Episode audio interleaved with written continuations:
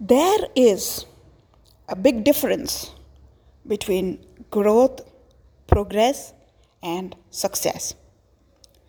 Increasing the turnover of a company from 100 crore to 500 crore is growth, not success.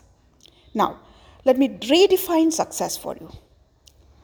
Increasing materialistic possessions in all ways, by all means, is growth.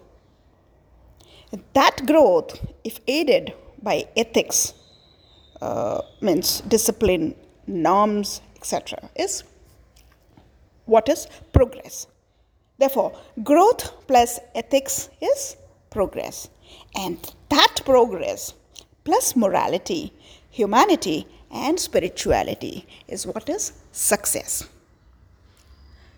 ఆస్తులు పెంచుకోవటాన్ని వృద్ధి అంటాం అదే విలువలతో కూడిన వృద్ధి అయితే పురోగతి అవుతుంది.